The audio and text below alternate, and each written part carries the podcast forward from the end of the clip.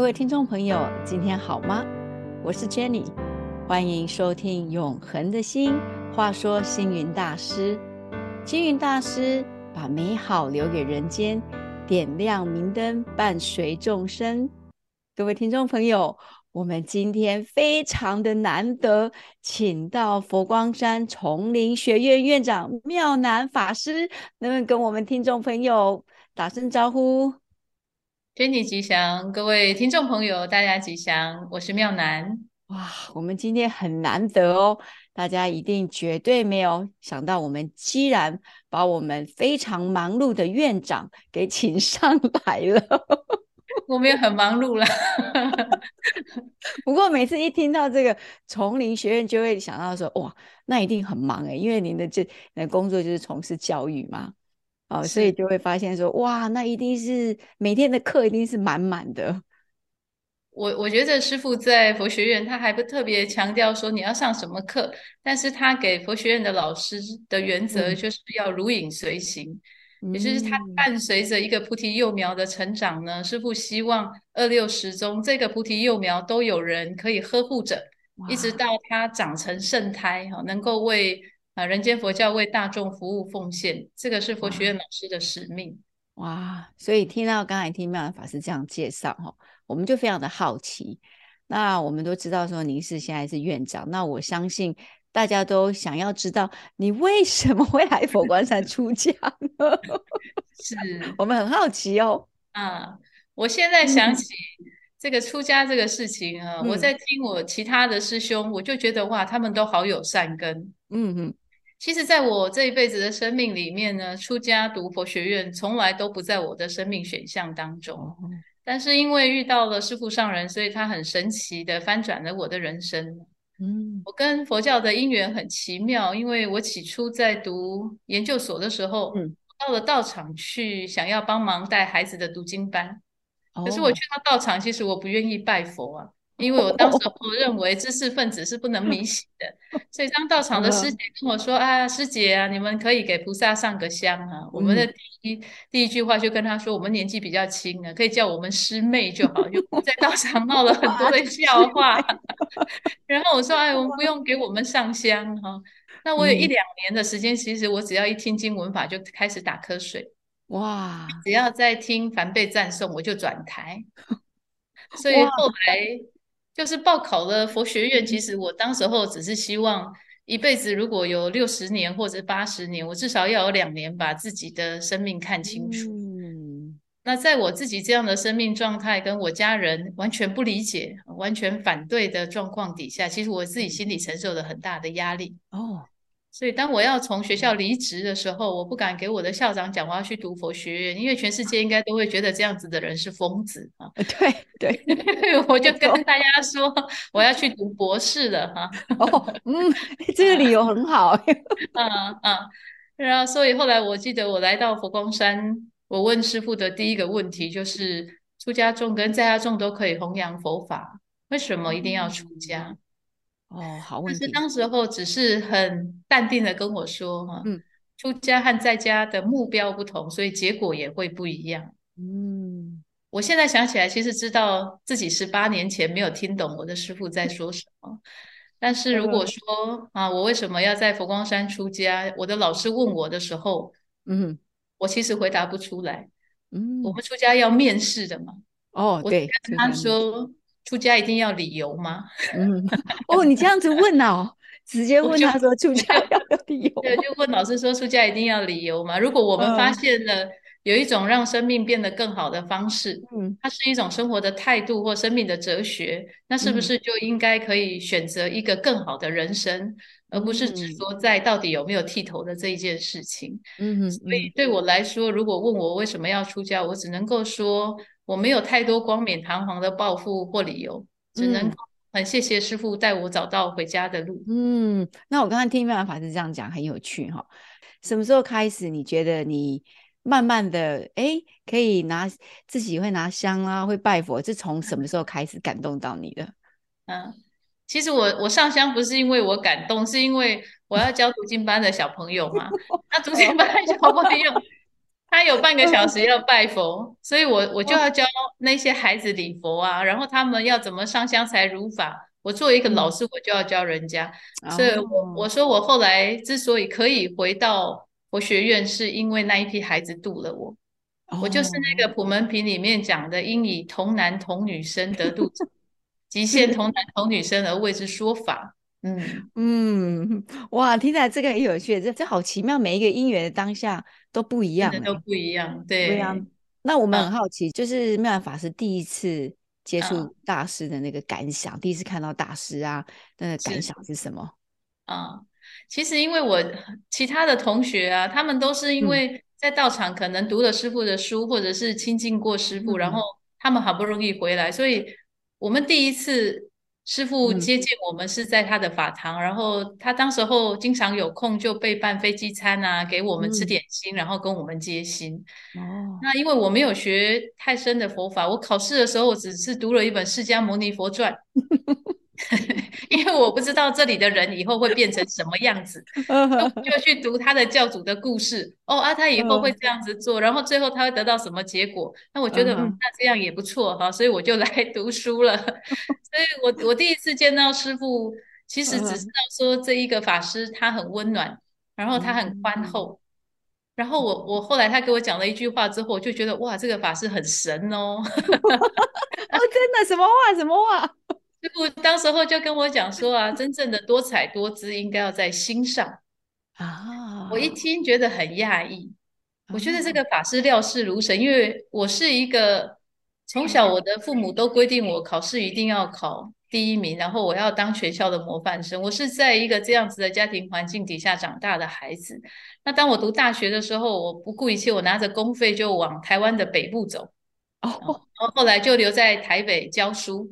那我只要一放假，其实我就要去玩。我们师范学校的门禁很严格，但是每天晚上十点他要上锁之前，我就跑出来了。我就是要骑着摩托车冲上太平山，然后我晚上要去夜游的，然后去唱 OK，我是夜不归宿的。哇，我就玩成这样的程度，嗯，然后我就心里想，这个法师怎么知道我喜欢游山玩水啊？对。啊哇！所以像我这么叛逆的人，当人家问我说你你来了佛光山是不是因为你被抛弃了啊，或者是呃你工作不顺利哈？我就跟他说没有呢。你知道我们在台北市教书的时候，那个全台北市的童军团是我要负责号召的哦。这样啊？我们学校要跳大会舞的时候，我是要负责在上面带动教大家跳大会舞的。所以我也蛮厉害跳舞的 然后我的博士论文还是写健身房的，所以呃，就说其实对我来说，当时候的佛法我我没有认识的很正确，我没有了解其他的僧团，但我我当时候只是觉得要给自己的生命重新找一种安顿的力量，嗯嗯。那所以现在重新回想起来，我觉得很好玩。就我的师傅虽然告诉我说，真正的多彩多姿在心上。但是你知道，这十八年来，师傅带着我去了十四个国家，十四个国家，嗯，所以我大家都以为我在佛学院里面，其实我在佛学院读书一直到领职十八年，嗯很多人就担心说，哇，那妙南肯定是一个很封闭的人，可能是一个很八股的人，可能是一个很不了解世间百态的人哦，这么可以在那里待这么久哈，嗯但是你知道，我觉得我们家师傅他告诉我在心上找答案之后啊。他就开始带我去出国。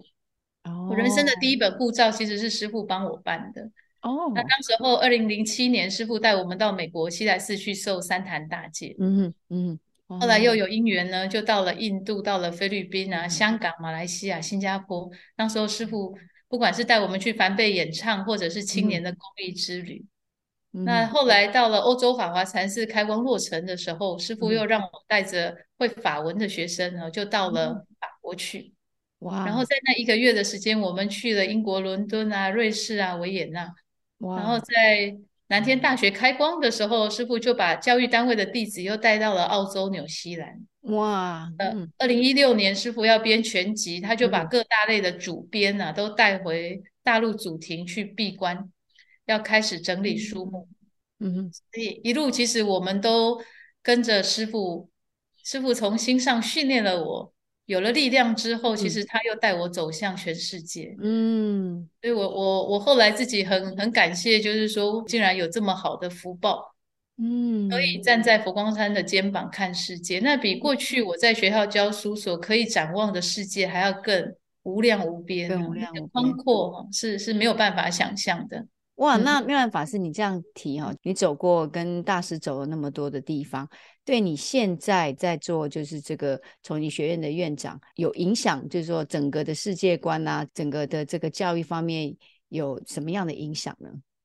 我觉得我们的师傅啊，他其实是一个很开明的老师，嗯哼，所以你知道他在二零零四年呢，他就开始提倡异地教学，这是一个佛门的用语啊。但是就是等同于现在年轻人他们想要去出国看世界、国际参学的这样一个概念。而师傅老早在二十年前他已经提出来。那当他带我走过一遍全世界，然后他在每一个过程当中去很自然而然的让我融入他，他去那里的理由，然后去那里可以做什么事，然后去那里可以如何挂一单位常驻服务，然后接下来我又如何可以进到当地的这种。呃，社区当中啊，去理解当地的风俗民情或弘法的方式，在每一段的经历收集回来。今年因为疫情之后，我们也要开始重新开展这种国际参学。那有了过去这十多年的经验。我就知道我应该要从哪里下手。那我在佛光山的体制底下，我应该至少要做到什么程度？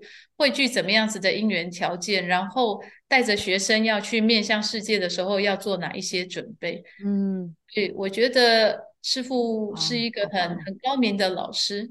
嗯，他先带着弟子们去尝过这一杯茶的味道。那有一天，当你要展开实践的时候，你自然而然呢，你能够熟知你如何做。不会紧张哇！觉得在佛光山何其有幸，我们都以为来到了僧团好像会封闭，其实我们来到了佛光山之后，我们面对世界的开展是过去生命不曾有过的力量。哇，哇怎么听那妙兰法师说的时候，我心里面很感动，很想要马上行动。哇，简直是哇！所以这我们听众朋友听了有没有觉得说，其实跟我们过去所想象中的那个丛林学院那种那样子的感觉哈，这样子想法大大的不一样。哇，那。接下来一个问题我们就很好奇，就是您真正跟大师这个深度互动是什么时候？有没有什么样的故事啊？然后翻转你的生命这些，能不能跟我们分享？是我我觉得我是一个很叛逆的弟子，嗯，所以啊，我既喜欢我的老师，但是我又不愿意一直黏在他的身边。我总觉得修行应该是自己的事情。嗯，但是师傅就是有很多的善巧引导我们。嗯，有两件事情很震撼我。第一件事情是二零一五年的时候，嗯，师傅带着我到高雄小巨蛋，站在他的身后唱了一首惜别歌啊。哦，那一年师傅其实是为了南华大学的建设，他去举办了一个老歌艺唱。哦，那我的。我的生命经验是这样：我二零零五年到学院读书之后，我过去玩的这样风花雪月的，可是我来了之后，读了书三年，然后我领职也在学院。从二零零五年到一五年，已经十年，我都没有离开过佛学院。我受的训练跟我训练学生的方法，就是要过空无的生活，嗯，不要让自己向外攀援，因为我需要回到心上去找多彩多姿的世界嘛，嗯。所以，当师傅二零一五年叫我跟着他去唱歌的时候啊，我内心很排斥。我一直在心里想说：法师还要这个吗？啊！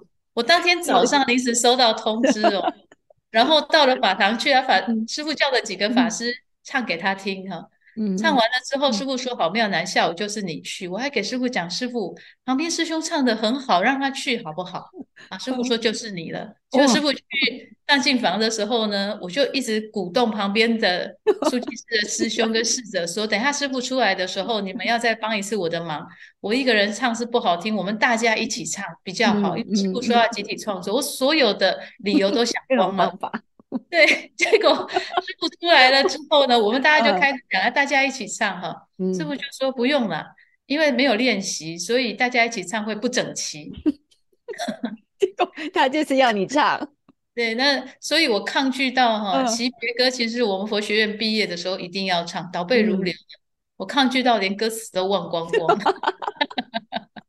所以我要上台之前呢，这个 慧平法师把师傅的轮椅推到舞台的中间呢，然后下来之后，他就看到站在旁边的我很紧张，他就说：“妙兰，准备好了吧？”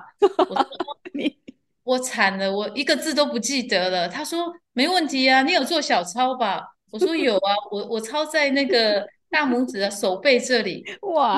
我说，可是慧平法师，你看我字抄的那么小，我根本就看不到，因为太暗了。我说我死定了，我好笑，真的是。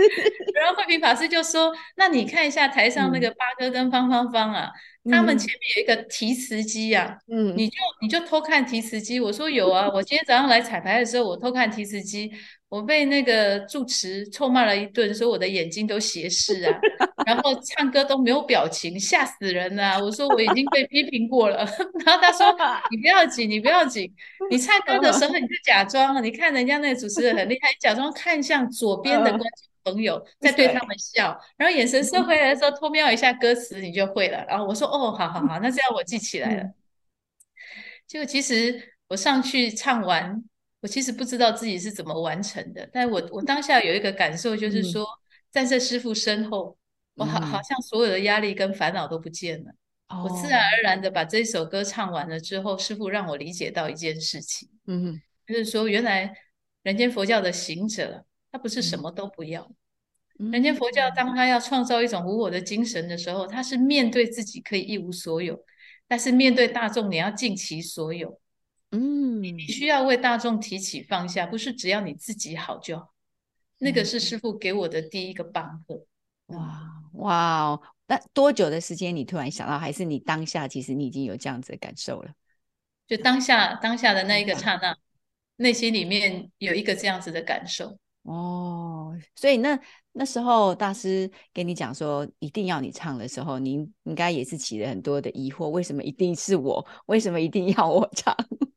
对我，我觉得那个时候的我还带着太多自以为是的修行方法或修行的观点。我认为一个法师就是这些都可以不要，我可以不要上宗前，我可以不要一切的名利地位，这些我都是放下我才回来佛光山的，所以我可以不要站到舞台上面去。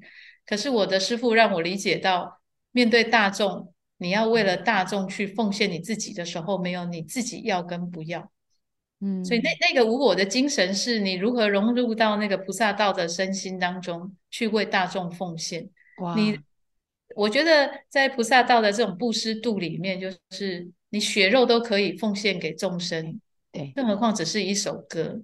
嗯，你心中只要一染着，就什么都挂碍了。对，那那一刻，我觉得师傅教了我，教会了我放下。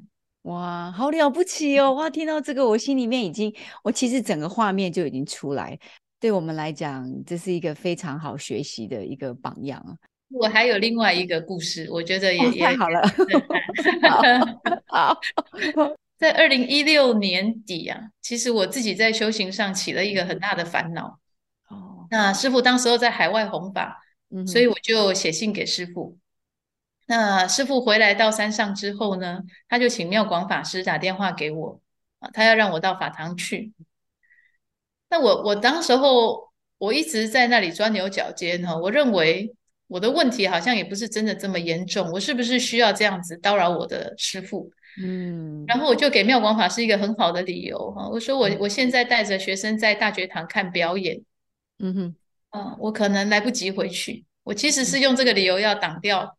我自己一直希望师傅帮我解决了这个问题，嗯，结果当天晚上我就听到我的师傅住医院了，哦，就是那一个很严重的手术，就在二零一六年年底，不是师傅脑中风吗？对对，所以那一阵子师傅有半年的时间呢，其实不在我们的身边，嗯，那是我第一次感觉到我的师傅要离开我了，哦。哦，是二零一六年，嗯，然后后来因为半年的时间见不到师傅，我们负责编全集哈，其实师傅很心里觉得很茫然呢，嗯哼嗯哼，很后悔。过去师傅他跟我说啊，我二年级的学院二年级的时候，师傅问我要不要领职，我跟他说不要，我要读书哈。嗯，我问我要不要去学校做校长，我跟他说我没有办法。嗯哼，嗯哼，师傅问我嗯做院长，我跟他我都跟他说我不要。嗯，那半年呢，我自己内心很冲突，就是说，就我突然意识到自己的叛逆啊，一直让我离的师傅很远很远，所以在编。嗯，全集的时候，那时候在心里发愿，就是说，如果有愿意信受人间佛教的教法，师傅必定会再回到我的身边。嗯，所以那一隔年呢，二零一七年的五月十六号，师傅重新出现在我们大家面前的时候，其实我心里很震撼。嗯嗯，那当时候师傅因为他的脑部开刀嘛，原区域受损，所以很多名字还叫不出来。嗯但是师兄来通知我说，师傅要你回佛学院做院长的时候，我一直哭。其实我当时候哭到发抖，不是因为我我心里很感动，而是因为我太害怕了。我 我认为在佛教界没有人这么年轻就做院长。嗯，这个师傅在生病之前，我一直给他讲说，我可以护持其他人哈。师傅，你一路在佛学院，我从基层做起。啊，我或许可以协助教务或协助学务，但是院长可能要找一个比较老成持重的人哈。那一年我四十岁，嗯嗯嗯，但。是那一刻，当师傅就是我哭完之后，很奇怪，我其实师兄是在传灯梯告诉我的，所以你知道地理位置，就是说我们在传灯梯上来传灯楼一楼啊，那时候我们猜测师傅应该在吃饭，不会遇到师傅的，结果一上来就遇到师傅，嗯哼。很惨，一遇到师傅，我就躲到服务台旁边了，就让觉成法师跟觉培法师去跟师傅打招呼嘛。他说：“师傅，我是觉培啊，我是觉成。”嗯，然后我我躲在服务台嘛，我就想师傅会开始跟他们聊天，我还需要整理一下我自己。嗯哼，嗯哼。结果师傅竟然说：“还有呢。”啊，我们觉培法师就非常热情，他说：“师傅，妙男在那里。”我心想：“我完蛋了，完蛋了，完蛋了。”然后我就只好乖乖的走到。师傅身边去，然后师傅说：“你回学院去当院长。”嗯嗯嗯。但是我第一次不再拒绝我的师傅。那一刻，我我不再那么叛逆了。我跟师傅说：“好，你教我，我我我会学习。”嗯然后师傅就抬起头跟我说：“他说你不要害怕，我会帮你。”嗯。所以从我二零一七年回来做院长的这几年，其实是我。最贴近师傅，也是最听师傅话的几年。那我们刚刚妙然法师说，那呃，在大师他开刀以前，你有一个很大的烦恼。那这个烦恼那时候你有没有？呃，因为师傅出院之后，有没有你那个烦恼有没有解决？是什么样让你转念了？我我觉得我们家的师傅他的那个高明哈，嗯哼。我我听很多师兄，或者是听很多主管到法堂都是这样。他说，我们都带了十个烦恼去到了法堂，然后我们就觉得煞有其事，一是什么，二是什么，三是什么，师傅你说该怎么办？可是每一个人进去之后，师傅就说：“来，啊，这里有一碗面哈，你先吃。来，你先喝一杯热茶。哦，这个水蜜桃很好吃哦，你先吃一。嗯，结果奇怪哦，好像。吃了一颗水蜜桃之后，师傅说：“来，你有什么问题吗？”然后我们就说：“啊，师傅，其实也没有什么事，我们每次去解决。”然后我们就摸摸鼻子，又走出来了。那师傅就有有一种这样子的法力无边啊，好像去到师傅身边，你你会觉得这一切都是小事，不足挂齿的小事。然后师傅就给了你一个心理上很大的力量跟安慰。当你自己放光的时候，其实很多问题都不能够再干扰你。我我觉得那个是。师傅他很 很神奇的地方，所以这样子的以前这样子的烦恼就随之就没有了。然后来我觉得师傅亲近师傅的那几年，他也慢慢教会我，到底一个人间佛教的修行人，他面对大众的时候应该如何，他在自己的心上应该要如何，然后哪怕我们在教育的时候。应该要如何带领着学生前进？我觉得那几年师傅其实他看起来是在跟我们聊天呢。比如说，他说你每天要食之后吃饱饭，要食之后，你你都来找我。然后那时候的师傅，其实他那两年经常在大雄宝殿的丹池跑香，嗯哼，所以我们一群人就是好像散步聊天，很自然而然的。那你有什么问题呢？也不用拘谨，也就乱问，他就乱回答你。比如说有一次，他就说，嗯，他说这个盖大雄宝殿的时候，其实可以盖得更大的。是因为当时候有有一些人，他局限了我们，让我们的大雄宝殿盖得很窄啊。师傅觉得还有一些不满意的地方哈。嗯。肖师姑就在旁边说：“不过你看，师傅现在办一个水陆法会，这里可以有八千个人一起来参加宴口嘞。”他说：“嗯，这样也也是不错的哈。”嗯。然后师傅后来总结了一句，他说：“哎，人生修行啊，很多时候也是想就有了。”嗯，他讲这句话的时候，我就说：“哦，师傅，你这个功力很好，功力，嗯，想就有，想就有。现在怎么想？你能不能教我一下？” 我说：“如果佛学院的学生也是想就有，那该有多好！哇，这个多好啊，想就有了，哇！那我我觉得师傅他是他在他是用一种很自然的方式在教我们发心立愿，嗯，就是说，当你当你愿意提起一个念头。”为了一件事情去努力的时候，你终将会有成功的时候。所以，二零一八年师傅有一次来佛学院，他就来看大家嘛，然后他跟我们讲说啊，这个圆门是几千楼的砂石填平的啊，这个四十坡啊是呃学生怎么样子挑挑砖块去去把它一阶一阶做起来的，这一间教室是多少的砂石来来回回怎么样子哈？哇！然后我当时候听就觉得奇怪。师傅，你有没有想过，你可能不会成功？其实我问他这句话的时候，我是要暗示他说：“师傅，你找我做院长可能会垮台哦。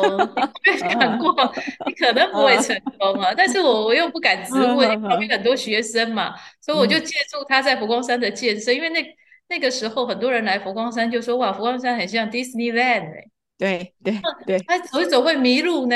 对，那可是大家没有想过，师傅是从那么困难的地方开始。所以我就问师傅：“你有没有想过，你可能不会成功？”嗯，师傅只跟我讲一句话，他说：“为了佛教啊，做就对了，不想那么……嗯，做就对了。”嗯，所以那一刻我知道，我的师傅就是教我：你你只要愿意为了众生，为了佛教努力前行，有佛法一定会找到办法。嗯，做就对了。哇，这真的真的就是这样子。反那当然听到妙安法师这样子提哈，就是您觉得。师傅对你的一生的影响，就是真的一生的影响是什么？嗯，我觉得我我过去在社会上，因为学的是教育，嗯哼，然后来了山上之后呢，师傅曾经很客气的跟我们说，啊，他也不会办佛学院啊，他也没有读过什么书啊，或者是啊，他的啊学制也也是啊，没有没有怎么样子高明或厉害啊。嗯可是我我慢慢在这里才发现，说其实师傅是一个很高明的教育家。嗯，他大概已经把整个佛学院的课程体制完善之外，现在人家在社会上面，他讲这个要去国际参学，要扩展国际视野，师傅老早就有异地教学。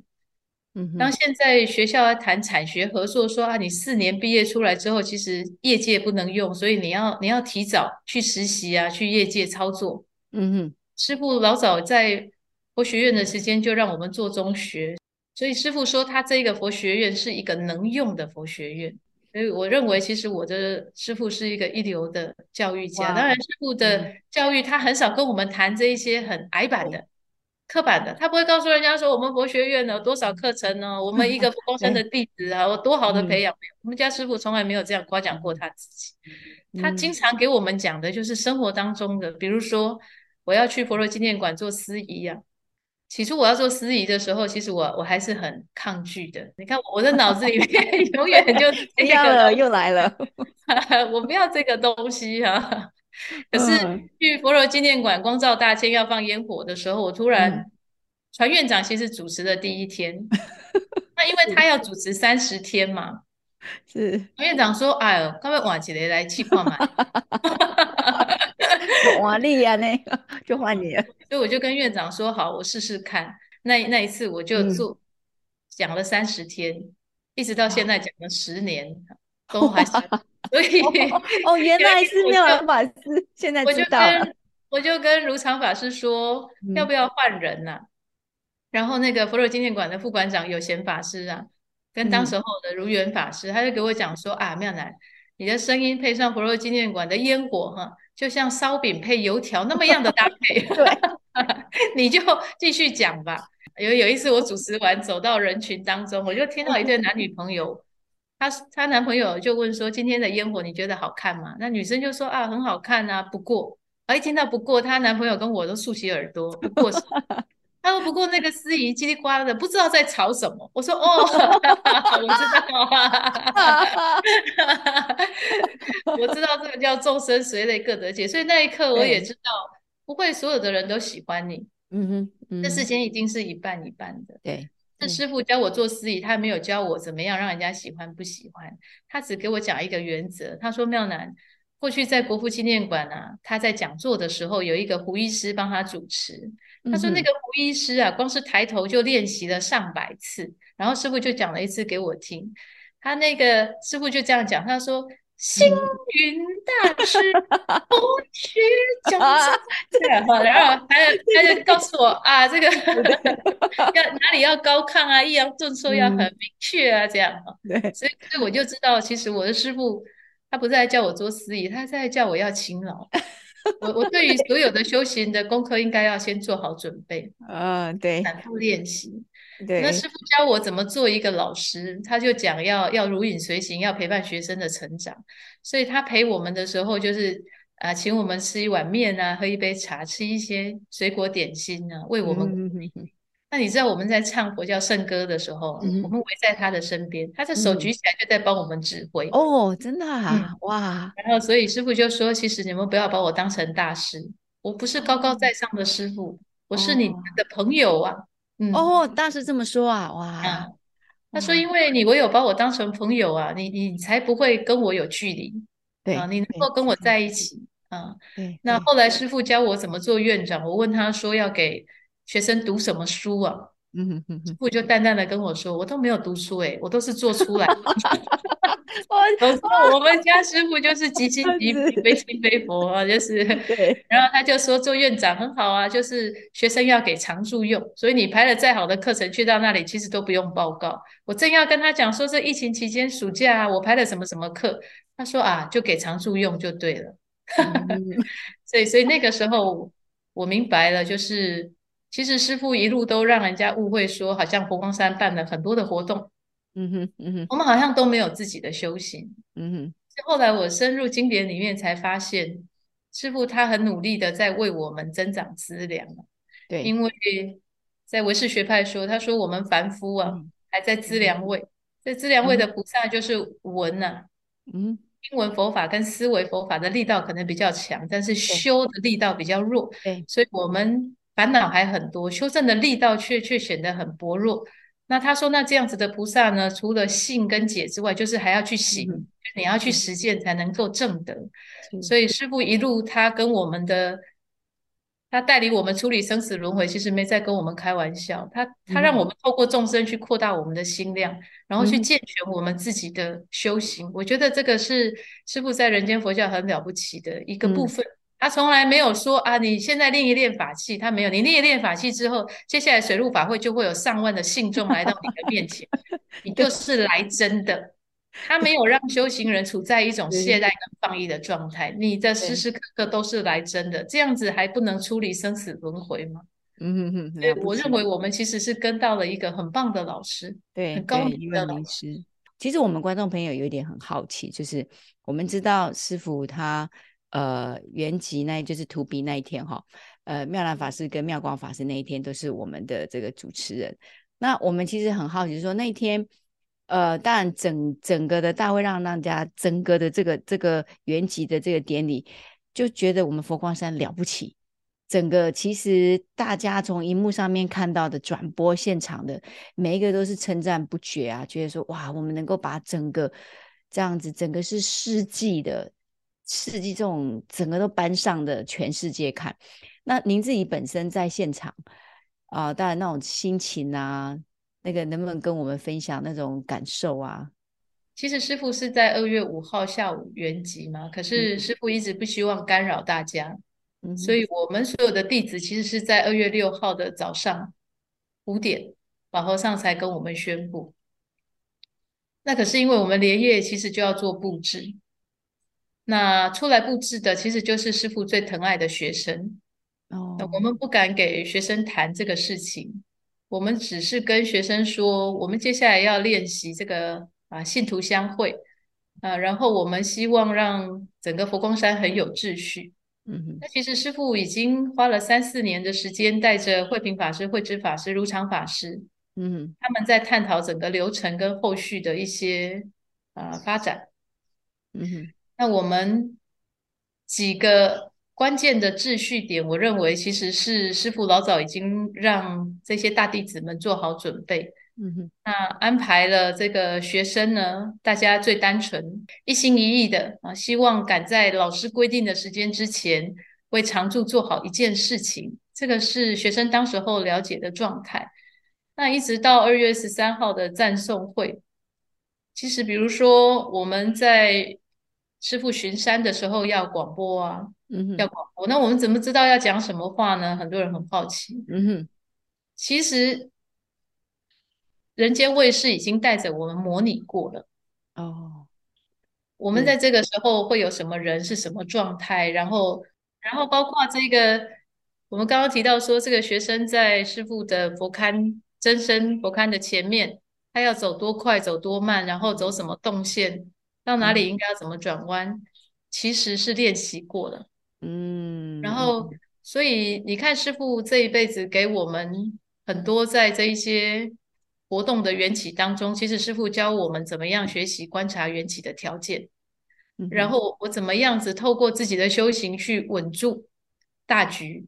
然后我在什么时候应该要恰如其分的说哪一句话？它的节奏、它的次第，这些都是这几年我们在做司仪的时候，师傅教会我们的。还有荣师傅，所以我觉得在佛光山的学习，它是很天宽地阔的。当然，最后我其实很感谢常树给我这样子的因缘，嗯，可以让我陪伴师傅走最后在佛光山巡视的路，嗯哼，所以我给。